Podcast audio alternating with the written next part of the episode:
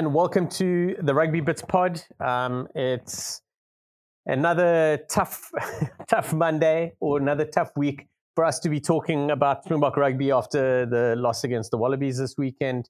We're going to close out round uh, round three of the Rugby Championship and look ahead to round four. Um, the Rugby Bits Pod is proudly brought to you by Bet.co today, and we have Jared with us today for a little bit, possibly the whole one. We're not quite sure, but Jared, how are you doing? Yeah, Shaun, doing well. Thanks for yourself. Nice, nice. You enjoy the beers and fish and chips this weekend? Did indeed. I did indeed. No. Much better than the rugby, but uh, we, we will get stuck into that now. Yeah, there's plenty, plenty rugby, and the South African side is not not ideal. Not ideal.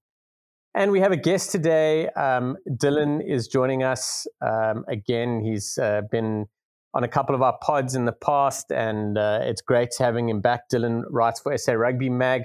I'm heavily involved on on on Twitter. If you're on social media, you get to get his his views and opinions um, on there, which is great. Dylan, how you doing, mate? Uh, good on yourself, Shaun. Very good, very very good. Thank you so much for joining us. We really appreciate your time. Um, it's going to be a hard one. we we have a couple of challenging things to talk about, but I don't believe it's all all doom and gloom. Um, the one thing I'm going to say straight off the bat, I'm, I'm going to apologize to everyone. I completely forgot to put out first phase this week, and we won't be having one. I know it's terrible. We normally have a good a good chat and a good start to the to the week with with a bit of first phase. So I'm going to have to make up for that with uh, with a couple of challenging questions for Jared and Dylan but yeah, I think we're going to get stuck into into the result this weekend. Um, Dylan, I'm going to get started with you. I mean, we, we lost 25-17 to Australia in Australia.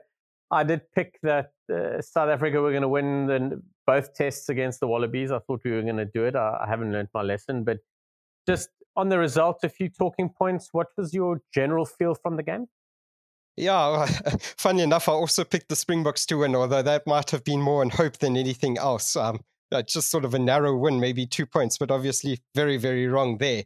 Um, yeah, I, I, thought the Springboks, again, once again, one of the trends that seems to be evolving in this team is a very low intensity start to the game um, and starting to sort of let opponents take maybe a 10 point lead over them. And that's a very worrying trend. We saw it again against the Wallabies in Adelaide.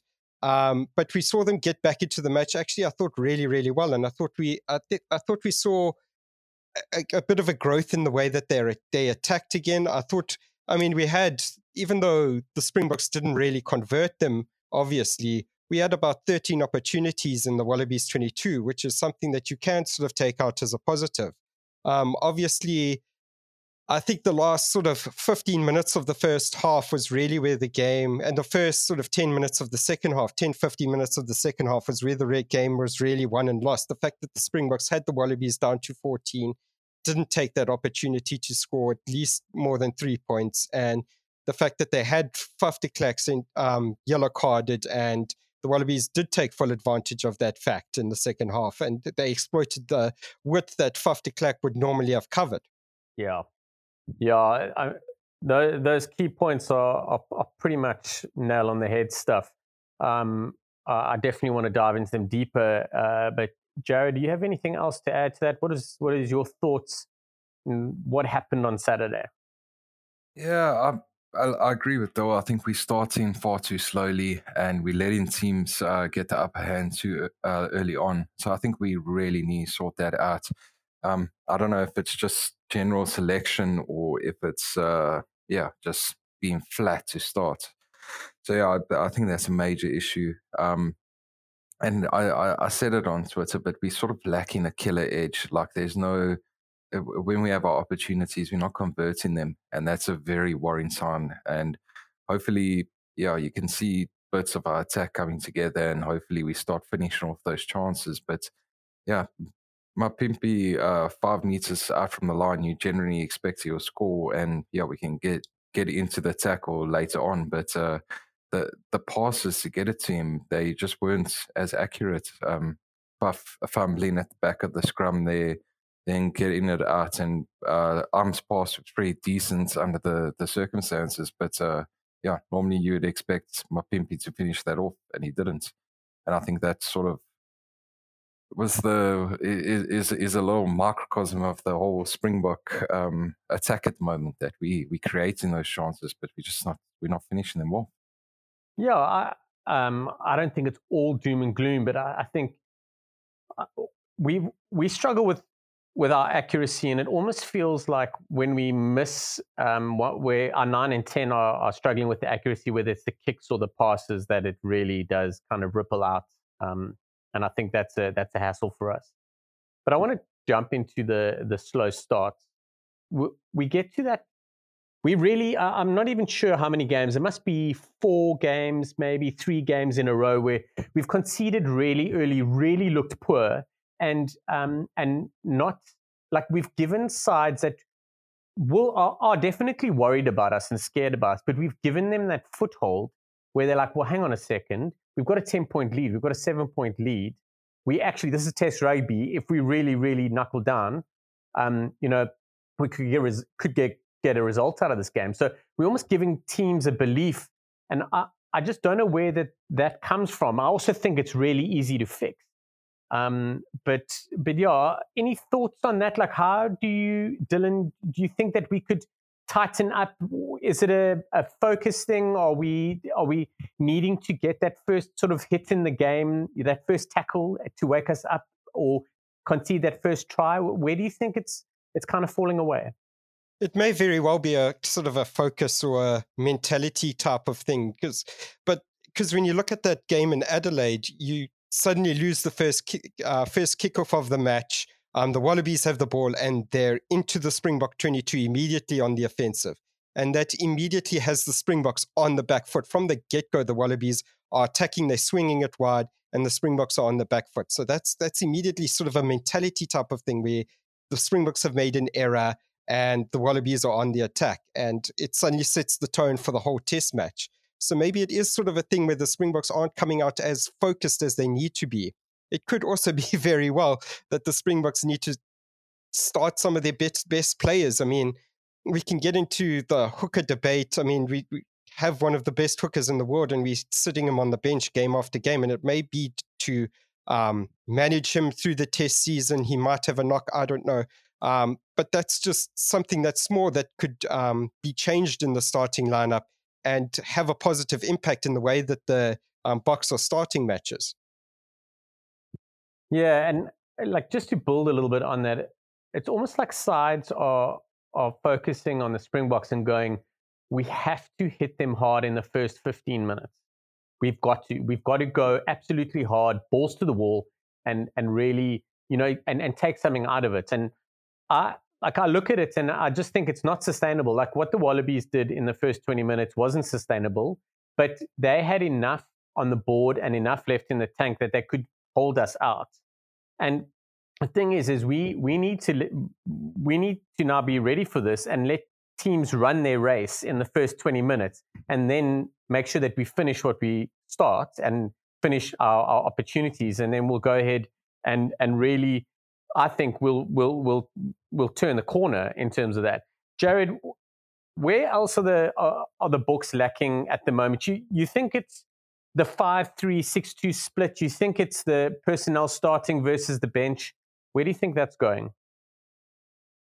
Yeah, I I don't think um, uh, there's I don't have too much of an issue whether we have a six uh, two or five three. I think uh, we've got enough quality in the squad to to uh, field both um, bomb squads, if you want to put it like that. So I don't think that's much of an issue. I do think um, maybe giving other players starts, um, someone like Marx, giving him a run in the starting lineup, I don't think it's the worst idea in the world.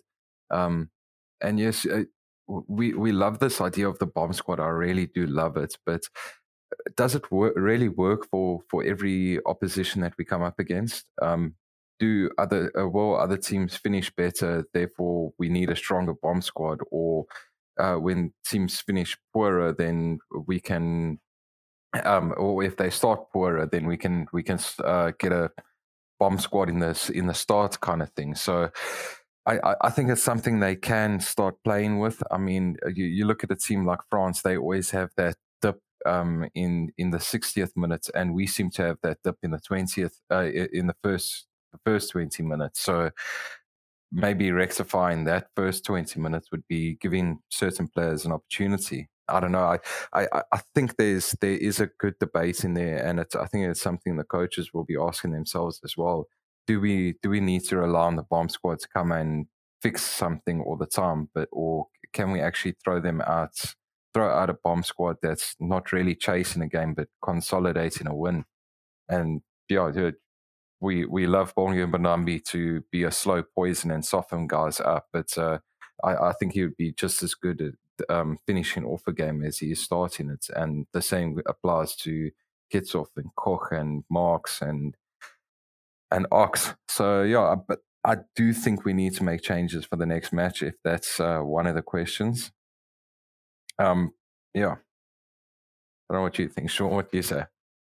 Hmm. Yeah, it, it's interesting. I think, um, right, Dylan, I'm going to bring you bring you in here at the end of this, but I think we've, to me, whether we go a five three or a six two, um, I'm I don't mind either because I, I believe we prepare for it. But it's almost like we're we've got the the we kind of mess up in terms of having maybe an Elton Jantjies like against Wales. He started. He had to play like a Handré Pollard game but then this weekend, we probably could have done better with a with, with an Elton Jantjie starting, or um, like this weekend, Jaden Hendrikse starting probably would have been a better shot because he's a, a, more accurate kick, and Faf could have come off the bench. It's almost like we've got the right guys there, but they're not like we, we we're happy to have them in the match day 23, but we'd wished we had started the other guys and replaced and, and done it slightly different. Now, is that Dylan, do you think that's like a, a, something where we're not maybe enforcing our game plan well enough to dictate how we're doing and, and getting dictated to and therefore finding ourselves wanting? Mm. It's exactly what you say, Shaun. I, I think it's the Boks have the framework, but they're not quite fitting the right personnel um, into that framework, for example. Um, and I think that's part of the the big issue that they're finding here. For example, um, we have a, a, sort of a utility back on the bench, but it's Frans Steyn who's coming in for his first game at what 35 years old, um, 34, 35 years old, and he hasn't played since sort of May. Um, so it's no surprise that he looks a bit rusty off the bench. So we sort of have the right players there. And as you said, with maybe starting Hendrikse might have been the right issue, um, right call. I mean, with Faf having a bit of issues with his form and coming back from a concussion as well, it might have been the right call just to um, start Hendrikse, let him lay the platform. We know he can do it. We, we, we've seen him do it against the All Blacks. Um, and then call in Faf uh, from the bench and let him finish. And we know Faf is trustworthy enough to at least finish the last 20 minutes of a game, if nothing else. Yeah, and I think uh, Squidge also mentioned it, and I, I do think he's spot on that Jacques isn't quite nailing um, the bomb squad um, yeah. introductions. Like uh, just making a change at halftime, it it doesn't it doesn't um, give as many great results as um, you just get a scrum in your 22 and you chuck Kitsy on there to to win you a, a scrum penalty. And I think uh, it was the same with um, Francois Steyn coming on in the weekend, I, I just didn't. It didn't seem like the right substitution for me. Like he he looked slow, he looked unfit, but I is he is he still a test fullback? Like we got to ask that question. Like I I would trust him in the senses and. Uh, maybe not. I w- I wouldn't want him at fly half, but he could definitely uh, slot in at fly half in an emergency. So is he still as versatile as what he used to be? He was talking about how his knees are a bit sore and that kind of thing in, in the build up to the match. Is he still uh, quick enough and sharp enough to be playing fullback, or do we start looking at uh, Francois Steyn as the inside back again? Tell you, we're we're in a reasonably good spot because I know um, I think that Frans Steyn is in the squad um, from a uh, from an uh, from a fitness point of view in terms of maybe they're just assessing, seeing how he's going, see how he gets out in a run-on game, and and uh, um, you know comes off the bench, sorts out things, actual game time. We know what we're going to get from him, but I think uh, realistically, we, he probably needs to be fitter. So the older you get, um, you can be as talented as anything. The older you get, you are going to be slower. So he almost has to be the fittest he's ever been in his life in order to just kind of be on a par to what we expect from from test match level, etc. Because he did look a little bit behind the eight ball on on Saturday, but we all know that if really really land up in trouble, we could put him on on the field and he could do a reasonably good job. I think it's just what's going on and where we fit him in. The other bonuses we have is the role that he plays is currently being filled. Uh, we we kind of have guys that are filling that role with Damian Willemse, Jesse Kriel, stuff like that. So we've got guys that are kind of filling that role where he is is kind of on the on the outskirts now. In the past, he was a necessity. Now we can really look at it and go, cool. Well, you're actually in trouble. So you need to be fit, and then we'll see what happens. Because if he's fit, we, we he'd probably make the squad. Yeah, and uh, but I also felt like we we didn't play to his strengths either. Like he he was crashing a lot of ball up from 15, and I, I was just wondering why why isn't Frans um, trying to find space in the backfield? I mean, yeah, the, the Australian uh, they had um, Reece Hodge there, and Reece Hodge isn't um, isn't always playing 15 for the Rebels and that kind of thing. He is he's as versatile as France was Steyn, but yeah, we saw Francois also got a bit uh, caught out in the backfield. So I think we could have done the same to Hodge with um, Frans putting him back and getting a bit of a kicking battle on. And I don't think uh, Frans kicked that much at all. Yeah, yeah. Um, on on that, uh, Dylan, with regards to the Springboks and how we're tracking in terms of, of squad depth, succession planning, um, and for and succession planning and squad depth. I'm talking about for the World Cup, but also after the World Cup, 2024 and beyond. I think maybe start off with the World Cup. How are we doing for squad depth at the moment? And then you can jump onto 2024 and beyond. Do you think we're in, in a good place? Yeah, I think we are in a sort of a relatively good place with um, squad depth for at, at, least for the World Cup. Um, we're starting to see that old 2019 back row starting together again, which is quite important. We needed to get them um, playing again. Um, we know that Jasper Wiese can fill in at number eight. We know that Kwagga can fill in at eight and at seven. Um, we know we've got a reliable sort of Francois Louw esque type of utility t- uh, back rower in um, Deon Fourie if we need to call on him he's clearly valued in the squad. Otherwise, he would have been left back in South Africa and would be at the Stormers at the moment. Um, so we started to get there. We've seen Evan Roos and Elrigh Louw make their debuts.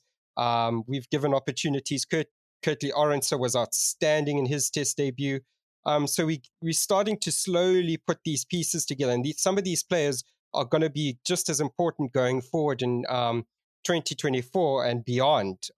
So we sort of slowly started to see some of these puzzle pieces come together. And I've heard that we might just be seeing another test debut coming on um, Saturday. So that's quite exciting as well. Uh, so you think that Moody is going to start at, at 14 for the Springboks? Yeah, yeah, I, I think that might be the core. It's either going to be him at 14 or him at um, on the bench. But either way, I, I think that chances are that we're going to see Canan Moody make his debut at Sydney, which is quite an exciting thing um, if that's the call that the Springboks are going to be making. Yeah, yeah. I, I, I, don't know. I don't have an issue about that, to be honest. Um, especially coming off the back of a of a of a loss, um, giving a young guy like him an opportunity, uh, especially with um, all the injuries we've had in the positions. I mean, we're looking at our fourth choice right wing at the moment, maybe even fifth with Sbu thrown in there. So, so I I I, think it'll be an exciting prospect. Um, marking Marika Koroibete is no um, laughing matter, as we saw this weekend as well. But uh, I, he he's he's looks like a freak when he's played for the Bulls, like um, psychopath kind of vibes, like Romain Ntamack. That uh, he looks wiser beyond his years, kind of thing. Yeah, and I'll tell you one thing: I saw him absolutely smash people on defense. Um, he has a very, very, very strong shoulder and a pretty good eye um, on defense. So it's nice seeing an outside back um, with with respect to a lot of outside backs because you know we often seem to think that they kind of shy away from from defensive contact and stuff like that. But Moody's got a flippant strong shoulder and he really gets stuck in for quite a big lanky kid. Dylan. Yeah, yeah, he definitely does. We we saw that so often on the um, in the URC in his debut season that he just came into that Bulls team and he was absolutely fearless on defense, even when forwards were running down his channel, when some of the bigger win- wings in the tournament were running down his channel. He had no problems whatsoever putting a good old shoulder into them and shoving them backwards. Um, we saw that in the semi semi-final. We saw that he can sort of cope at this kind of intensity in the um, semi-final in Dublin. Um, he, he can definitely cope with the intensity of Test rugby. I think uh, it'll be really, really good to see how he makes the jump. Yeah, and you know we're chatting about puzzle pieces. Like I mentioned it quite a bit. I, I really feel there's so many.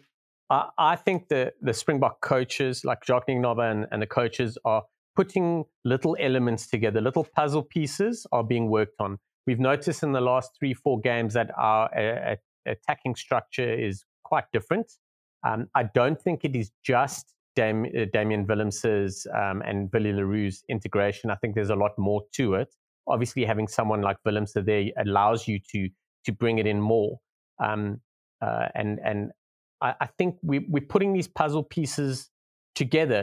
And the thing is, is we are we we need to be match fit at this attacking shape that we're working on, at this attacking uh, um, sort of new game style that that we're putting together. Because on Saturday, and I, I, must get better at, in, uh, at at putting these stats forward because I normally just list them, but we beat 24 defenders on Saturday. That's massive, and it's massive for us. And I must be honest, um, it was actually uh, Malcolm Marx was our leading uh, leading player for defenders beaten, and I think was another forward.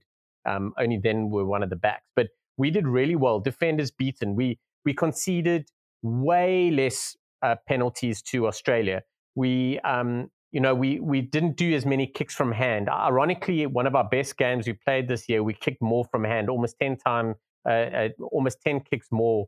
And we really, we really did well in that first half. And then we didn't finish it off. And then we kind of fizzled a little bit and allowed the Wallabies to get back in.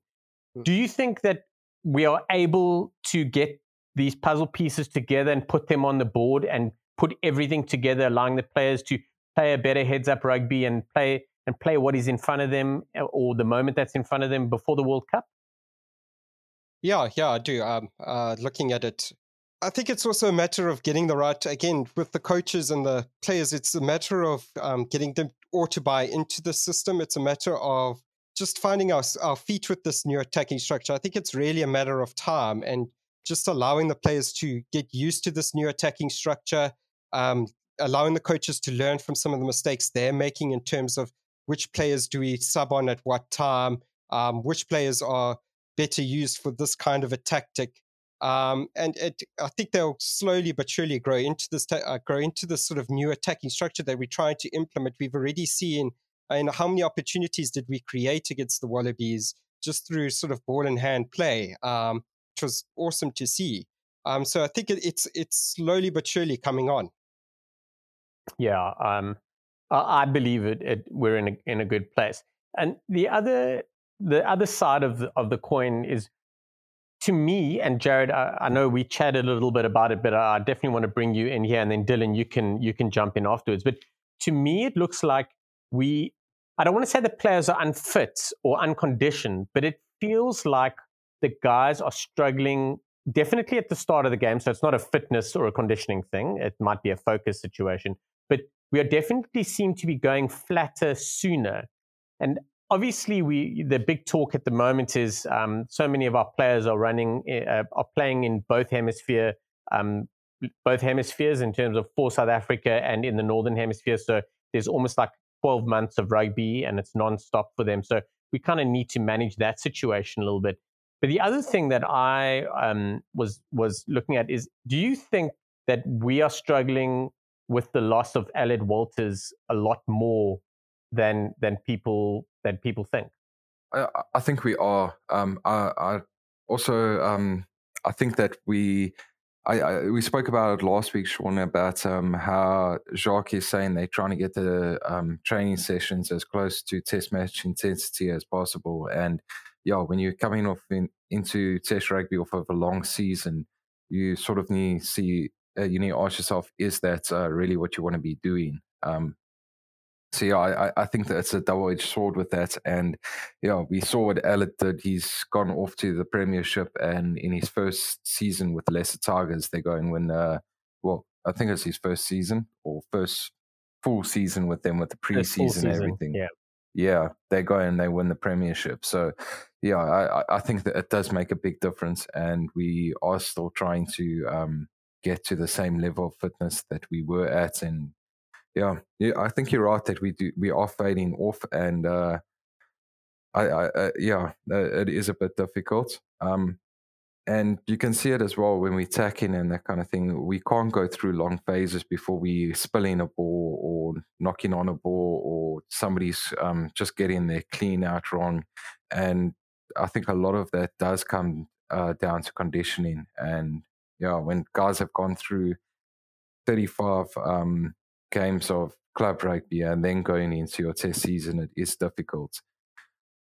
I think uh, the the other thing that we must add is um, you, you have a look at Argentina and they've gone and beaten the All Blacks for the first time in New Zealand off the back of a big win of uh, against Australia, and um, they apparently only training twice a week, so they're only having one big training session a, a week, and that was one of the big changes that uh, Michael Cheika brought in because a lot of his players are playing in France, and yeah, you know they get a bit slaughtered there in France with the amounts of games they go through. Oh yeah, sorry. Um, yeah, I'm I'm very much in agreement with what uh, Jared was saying. Um, I, I think Elliot Walters was clearly highly valued by Rassie um, and Jacques. The fact that Rassie brought him over from worked with him at Munster and they had a very good success rate there. Um, brought him over to the Boks and the Boks fitness was probably the best it's ever been, as we saw in Japan. Um, it it was really one of the key elements of that um, World Cup win. Um, and we are starting to sort of see the Boks uh, finish off a bit sluggishly, and it, it, it is becoming a bit of a problem that needs to be solved um, going forward. I think. Okay. Now, briefly, um, looking ahead to to uh, uh Argentina. Let's let's say that South Africa beats Australia this weekend. That New Zealand beat Australia, uh, New Zealand beat Argentina this weekend. The rugby championship is essentially blown wide open with two games left. Our game is one home game against Argentina, one away game, and then the the Wallabies and the Kiwis play two games, the Bledisloe Cup, home and away. We historically um, test, um, you know, test options, test players, m- work things about, take a different squad to the Argentinians. Do you think that if we win this weekend and things are all up, uh, all open, that we're gonna we're gonna look to win the rugby championship, or we're gonna stick to stick to what was planned? Because I'm pretty sure things would have been planned a couple of games ago in mm. terms of what's going to be happening in South Africa against Argentina and in Argentina against Argentina. Mm. But Dylan, do you do you think that the the lure of possibly winning the rugby championship might change things up a little bit? It might, but we don't normally see Rassie and Jacques suddenly change things up on a sort of a whim. I think the, from what I've heard, the plan is very much to field a sort of a similar team to what we saw against uh, Wales and Bloemfontein. So fly a few guys over to Argentina, give them an opportunity, and if that's the case, then um, that's obviously done with seeing if these guys can cope with the um, World Cup in mind. Um, I, I, think there's no better place to test a player to see if he's ready to play against in a quarterfinal against France than throwing him in against Argentina away. You you know how intense the atmosphere can get there. The crowd is right on top of you. They're aggressive. Um, the Argentinians are constantly in your face. It's a really good opportunity to see how many of these youngsters are actually really ready to play in a sort of a big atmosphere away from home. And I don't really see the Springbok coaches changing that um, just for a potentially winning the rugby championship. Um, especially if the if the if it does happen that the players manage if that squad manages to come through that game, then all of a sudden it gives the Springboks a chance to win the rugby championship on home soil. If the this whole change team can get a winner against Argentina in Argentina, you, you've sort of won twice there because you've managed to see that these players can cope, and then you've set up a potential title winning game at home, which gives you that advantage, I think. That's a brilliant point. You probably find that uh, that Jacques Nienaber is hoping desperately that we are in the running for the rugby championship to put the pressure on the guys. And just like he said when we when we when we named the side for um, for the Bloemfontein test um, against Wales, uh, it was a, a case of let's put these guys in an environment where they are actually playing for something that matters as opposed for a dead rubber and only playing for for a place in um, in the squad. Jared, um, you you looking forward to that, or would you prefer to to kind of send a, a full strength side up to Argentina? No, I, I, think they need to stick with the plan. Um, if that's the plan that they've come up with, and they want to test um, a largely changed side against uh, Argentina, I think they must stick by their guns and go for it. If it means we don't win the rugby championship, I'm okay with that. Um, we've had quite a few disappointing performances um, the last two weeks, and if you're really honest about it, uh, do we deserve to win it after three weeks? I don't think so. Like that first win over the All Blacks was great, but the two uh, going down twice like that afterwards, mm, it is a bit. Uh, it, it, will be great to win it, but it, it won't feel um, like a, a, great tournament victory. So I think they must uh, soldier through and uh, send the, that team that they've decided on to Argentina. Because um, we're also going to get a lot of games out of a similar looking team when we go over to um, to Europe when we play against Bristol Bears and we play against Munster. So I think they stick by it, um, get these guys playing in the structures in test matches that matter. And I think that's that's a big thing about it. And we spoke about it in Wales as well, that they play test matches that matter and not just dead rubbers. Yeah. And conversely, um, if we do go on and, and, and win the rugby championship this year, with uh, with all these plans in place, it's uh, it it's an extra boost uh, boost for for the full squad. So, like Dylan, agree I agree what you say. It's a it's a double win. Um, let's uh, let's have a chat about the elephant in the room quickly. Nothing too too bad, um, but you know, obviously, uh, South Africans love love to hate the referee when we lose. Um, I think we can probably touch on on on the two major talking points, which would be um, the tackle on Mapimpi by Koroibete, um, and then the the Klerk yellow card. I think those two, we you know, we can we can discuss. Dylan, I'll get started with you. Your your thoughts on um, on the on the Koroibete decision, um, saving stopping Mapimpi. Okay, yeah, I think in terms of the Koroibete tackle, I've seen it so heavily debated on social media that I can see enough doubt in it um, that I can sympathize with the referee and understand why he went with the call that he went with, both him and the TMO. Um, from my point of view, from the first point of view, I, I thought it was my first viewing of it. It definitely seemed like Koroibete didn't use his um, arms in the tackle, and that probably should have resulted in a yellow card and a penalty try.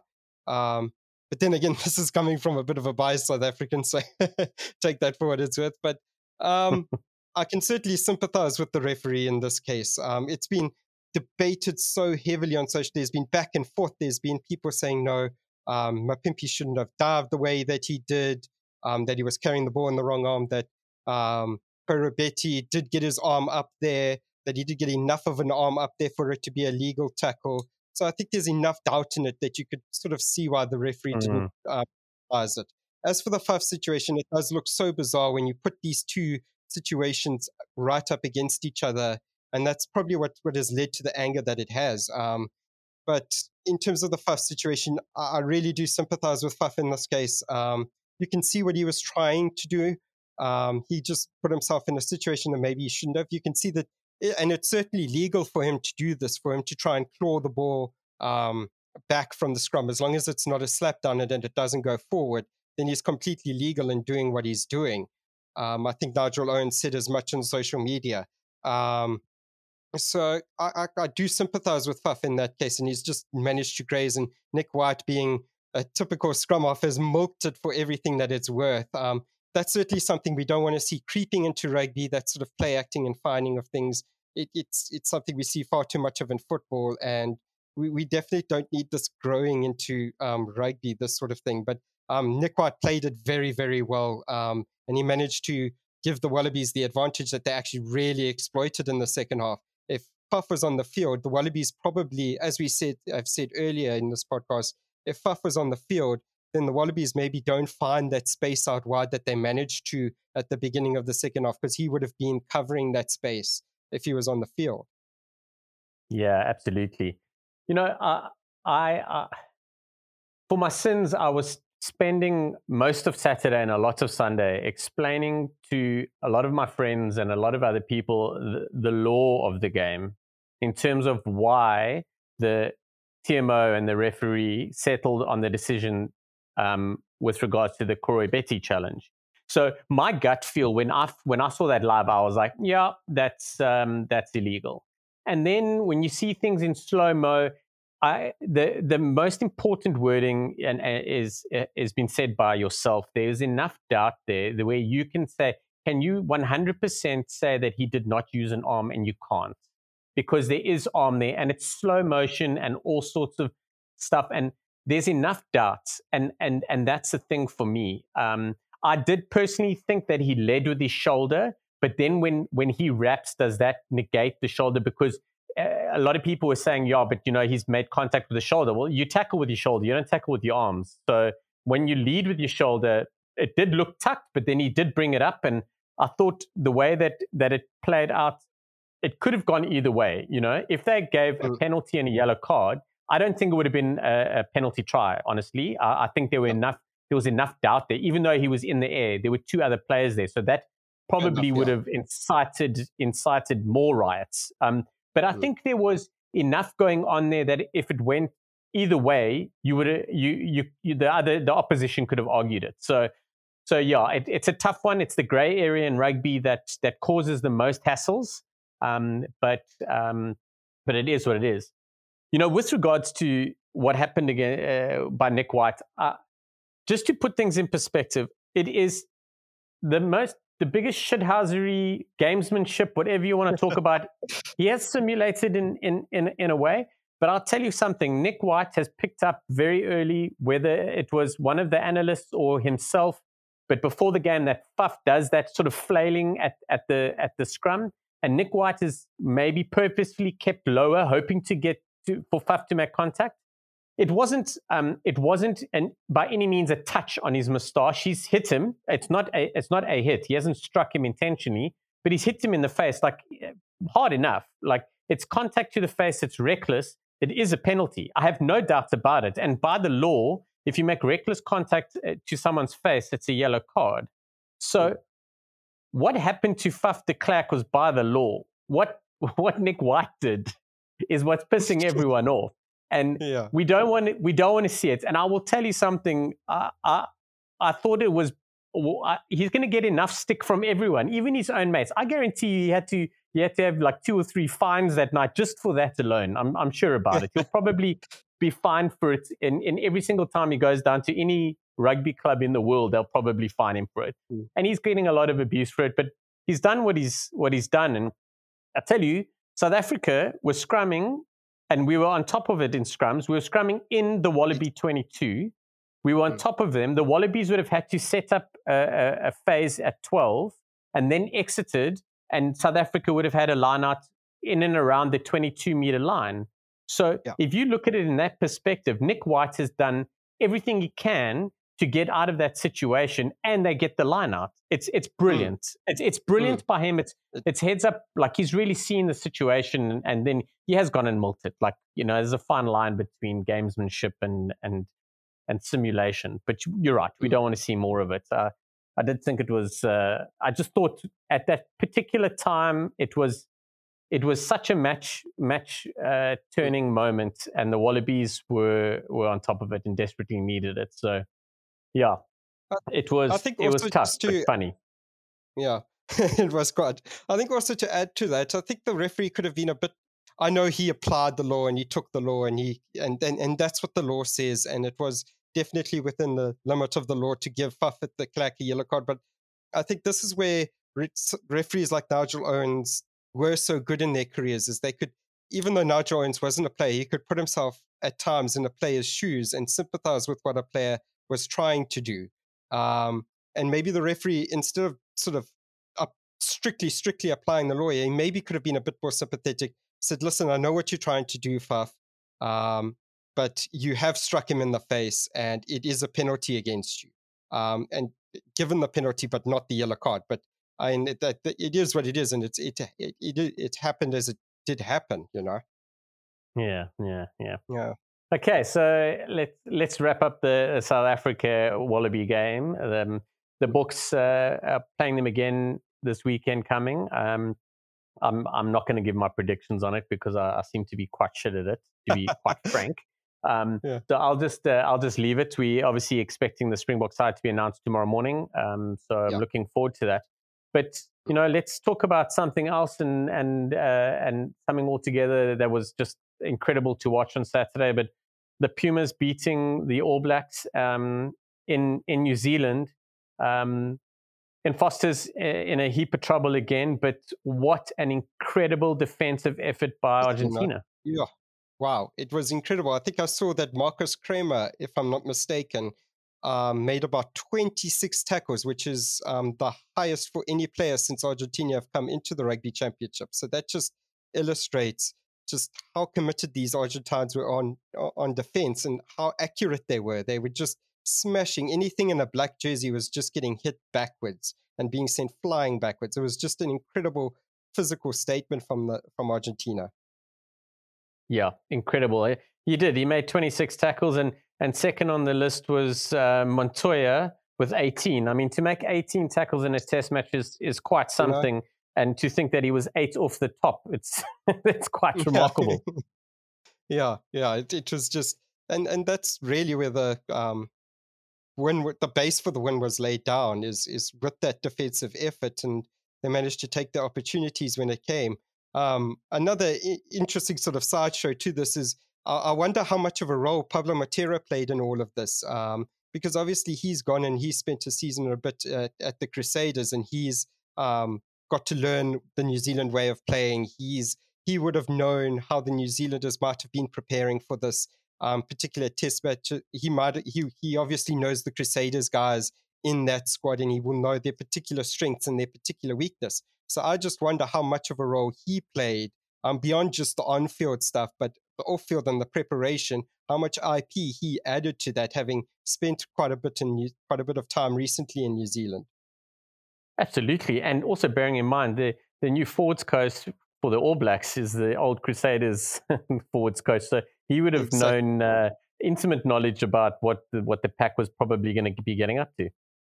Yeah, it's exactly that. Yeah. Hmm. Where to now for the All Blacks? Um, it's a difficult one for them because obviously the New Zealand Rugby Board has come out and they've publicly backed Foster, so it, they end up coming again, and they end up coming with even more. I don't think they'll sack Foster. Let's just get that out of the way. I think if you go and you publicly back someone to the 2023 World Cup, well, then for better or for worse, you have to follow through with that. Okay, wait, becomes, wait, wait, wait, wait, yeah. wait. Let's let's say they win this weekend. Let's just say they win this weekend. Yeah. Okay, but yeah. but they've still lost to to to the Pumas. What happens if yeah. they go on and lose the Bledisloe and and and lose two 0 to Australia? I reckon yeah. Fozzie's on his way out the door. You reckon that no matter what, yeah. he's they're sticking.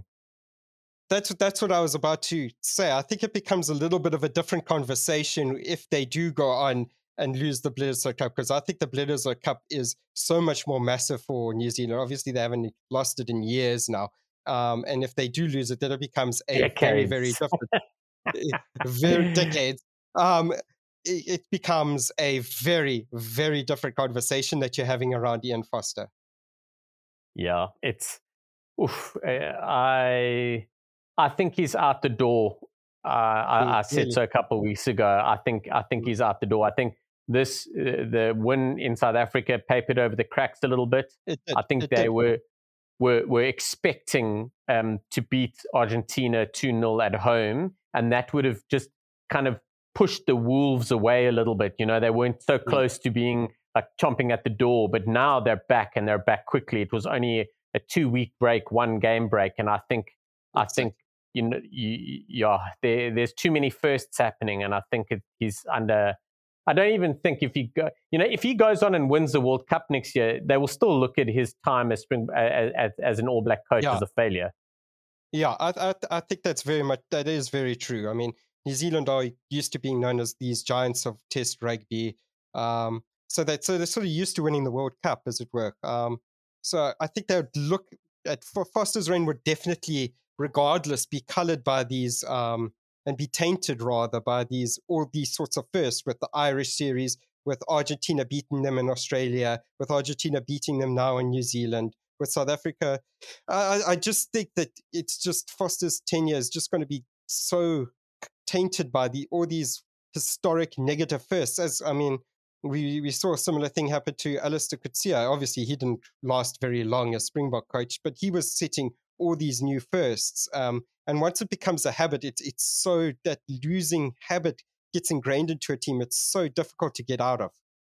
Yeah, yeah. Mm. Let's talk about another coach, Michael Cheika. Um, Matt mm. Giteau with a great tweet this weekend going, Where was this game plan when Chakes was the Wallaby coach? I mean, he's gone and like single-handedly upset the Aussies uh, on one of their biggest days ever with a great win over the Springboks. But Chakes is uh, is is incredible, and uh, what he's done, the personnel he's brought together, is, is, something crazy. You reckon he can go two for two against the All Blacks?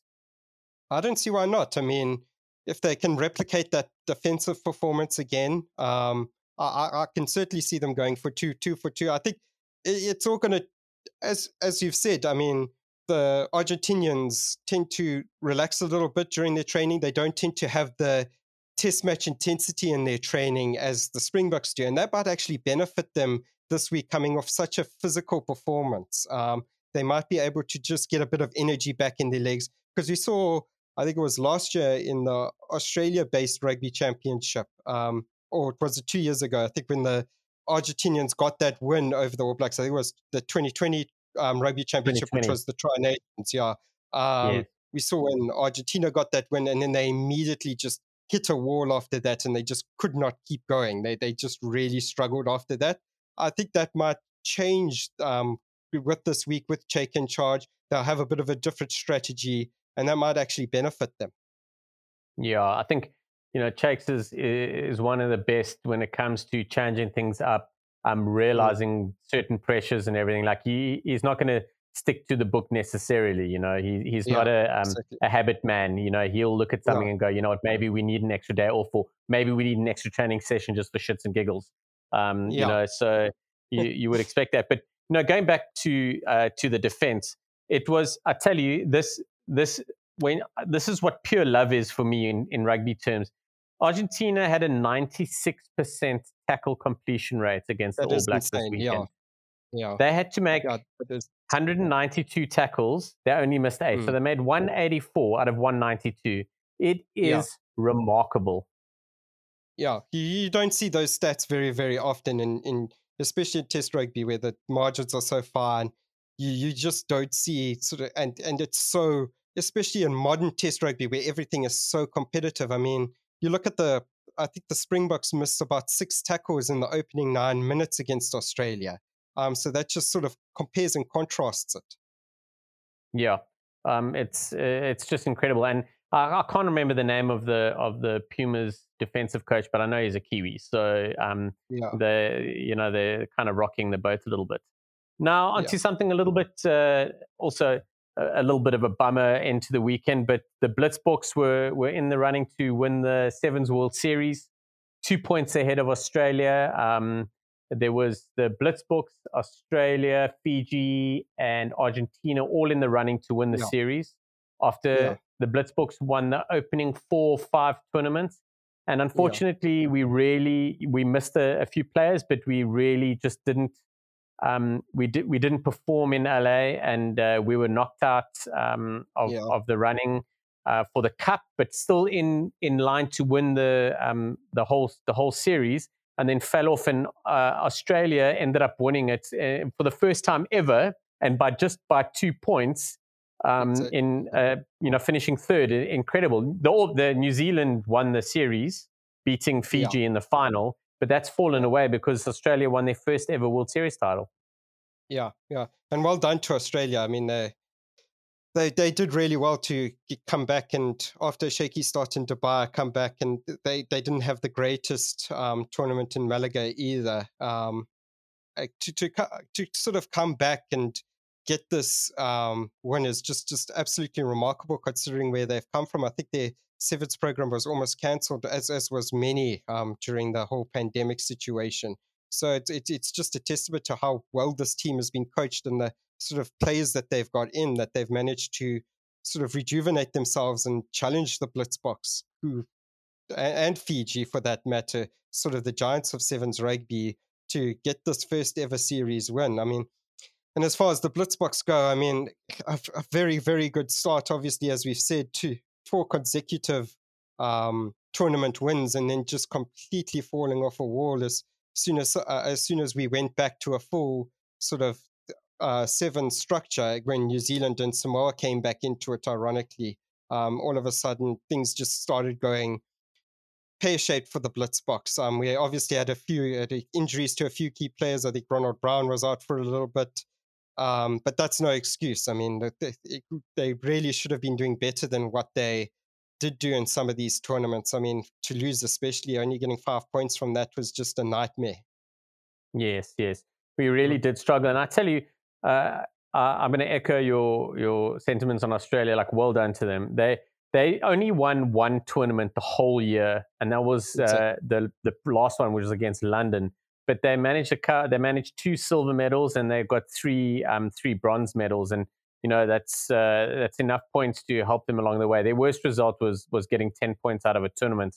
Our worst result was Toulouse getting five points in this weekend and LA getting three points, and you know the, the, those really hurt us. And yeah, it's a, it's a tough one, but uh, hats off to Australia. Uh, I must be honest, when I didn't think that they were in the mix. Um, well, they yeah. were in the mix, but I just thought mathematically it was too much for them to do um, with the New Zealand side that was that was announced, and the Fijians and the South Africans, yeah. and and Argentina playing so close to home with with such a like so G'd up to to win the thing because they'd never won it. So I must be honest, uh, Australia weren't even in the in the running in my mind. I thought everyone else was probably um, more closer to being favourites, but that's flipping brilliant for them and leading into to the World Cup, which is in Cape Town in a month or two. Yeah, I know in a couple of weeks' time. Um, there's not.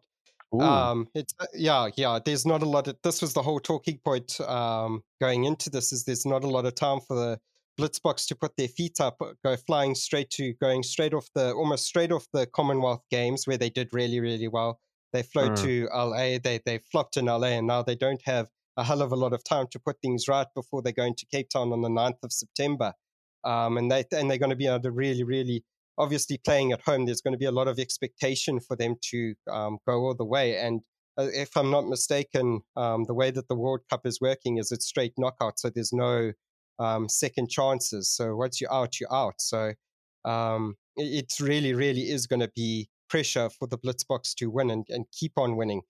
Uh, they're going to have to hope that they get some of these injured players back. Um, we, we've seen how important yes. Ronald Brown and um, Davids are to this team. I think Selvyn Davids was unlucky not to get into the um, team of the World Seven Series. I think he's been absolutely outstanding for the Blitzboks. I think he really is um, the key playmaker for them. And then obviously we saw Zain Davids get injured um, during the LA Seven, so hopefully he's all right because those those sort of three players are very very important to whatever the Blitzboks are going to be doing at the World Cup.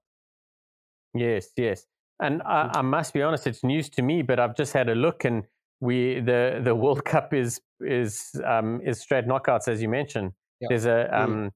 what's called the pre round of sixteen, um, which is obviously straight knockouts, and then you go into uh, to the round of sixteen. Which yeah. sorry, the pre round of sixteen is almost like a little mini qualifier in that there are a couple of um, sides in there, and then um, the round of sixteen there's a a bunch of the the the, the early qualified men's sides are um, already in it. So so yeah, that's uh, that's quite something, man. So yeah, yeah, yeah. you you got to be in it to win it, mate. That's it. Yeah, exactly. There's no, as I said, there's no second chances, and on top of that, the Blitzboks are also going to be dealing mentally with the fact that this is Neil Powell's last tournament in charge as Blitzboks head coach. Um, and I mean, the last time that I spoke to him was at an event at um, Cape Town Stadium, and uh, he he really is starting to deal with that sort of emotionally. That that whole he, he admitted that already during the um, Commonwealth Games, it was starting to hit him that listen, this whole journey, this journey that he's been on for over a decade, is starting to come to an end. So, so yeah. they, they're going to have to really have to deal with that. Put, they're going to have to find a way to put that to the side so that they can focus on on getting this um, World Cup win. Because I mean, what a way that would be to send Neil Powell off. I mean, he's been so so good as both a um, player and as a coach of the Blitzboks. He's given so much to um, Springbok Sevens, and um, he really, really. I mean, if anyone does deserve it, it's him. Absolutely, and uh, it, it's a sad time for the the SA Sevens community. But I'll tell you one thing: I'm super excited to see what he brings to the 15 man game, specifically um, in in Durban for the, for the Sharks. I think he's going to really he's going to make some serious changes, and we're going to see it uh, with uh, a Shark squad that should probably have done better last year. But I have no doubt we'll be doing better. Definitely this season coming, but possibly if it doesn't work straight away, it'll definitely be the second half of the season. So so yeah, the Stormers showed that you can have a slow start and go all the way. Um, yeah. So I reckon the the Sharks are in the mix. Um, Dylan, yeah. Oh yeah, I was just going to add to what you say is just say that yeah, Neil Powell is a um, he he he does set his standards very very high, and he is very uncompromising. He's he the thing about Neil is he's very good at building these relationships with these players, but at the same time, um, he's also very very uncompromising about his standards. So I have no doubt that he'll bring something big to the Sharks and he'll add something that hasn't been there before. Yeah. Mm. Yeah, that's uh, that's no doubt. I'm looking forward to it. But Dylan, Matt, thank you so much for joining us. Um, for for the viewers waiting for Jared, uh, I actually forgot to mention he did unfortunately had to jump off uh, a little earlier. Um, but Dylan, thank you very much for joining us. Really appreciate it. Um, I'm really, really looking forward to the match on Saturday. Um, I, I, I, must be honest, I don't think we can we can lose twice in Australia. Well, we can, but I don't feel we will. um, but I, I, shouldn't be saying stuff like this on air because um, I haven't really exactly been been knocking my predictions out the park lately. But mm. yeah, looking forward to it and uh, looking forward to catching up on Twitter and and getting involved. And um, anything else we got to look out for? You got any interesting pieces coming out with the SA Rugby Mag that we need to keep an eye out for? Um, well, w- with the mag specifically, I'm working on a piece that's looking at the um, combination between uh, Damian de Allende and Lukhanyo Am, that good old midfield combination, because I think, if I'm not mistaken, it's a couple of tests away from breaking um, Jean de Villiers and Jacques Fourie's um, record as the most capped sort of partnership, midfield partnership. So I'm busy working on that at the moment, and it should be a really, really good piece. I'm excited about it. Oh, that sounds phenomenal. Uh, looking yeah. forward to it. Please feel free to send us a draft, and we'll uh, we'll sign an NDA if need be, so we can have a have a quick read. But yeah, we, would love to we'd love to read it. Please tag us when you when you do drop it, so we can share it with everyone. I know um, we all want to we all definitely want to want to jump into that and read it. But yep, again, thank you very much, and uh, and big thank you to Bet.co.za for for always being involved with with rugby bits and and proudly so. We're, we're involved both ways, but thank you very much. And uh, Dylan, we'll catch up in the week. Yeah, thanks for having me. It's been really, really good to be back on. And hopefully we can see a bit of a change with the Springboks this weekend. yeah, yeah. We, we've told them. We've told them what they need to do. Excellent. Mate, thank you very much. Thank you. Cheers, eh?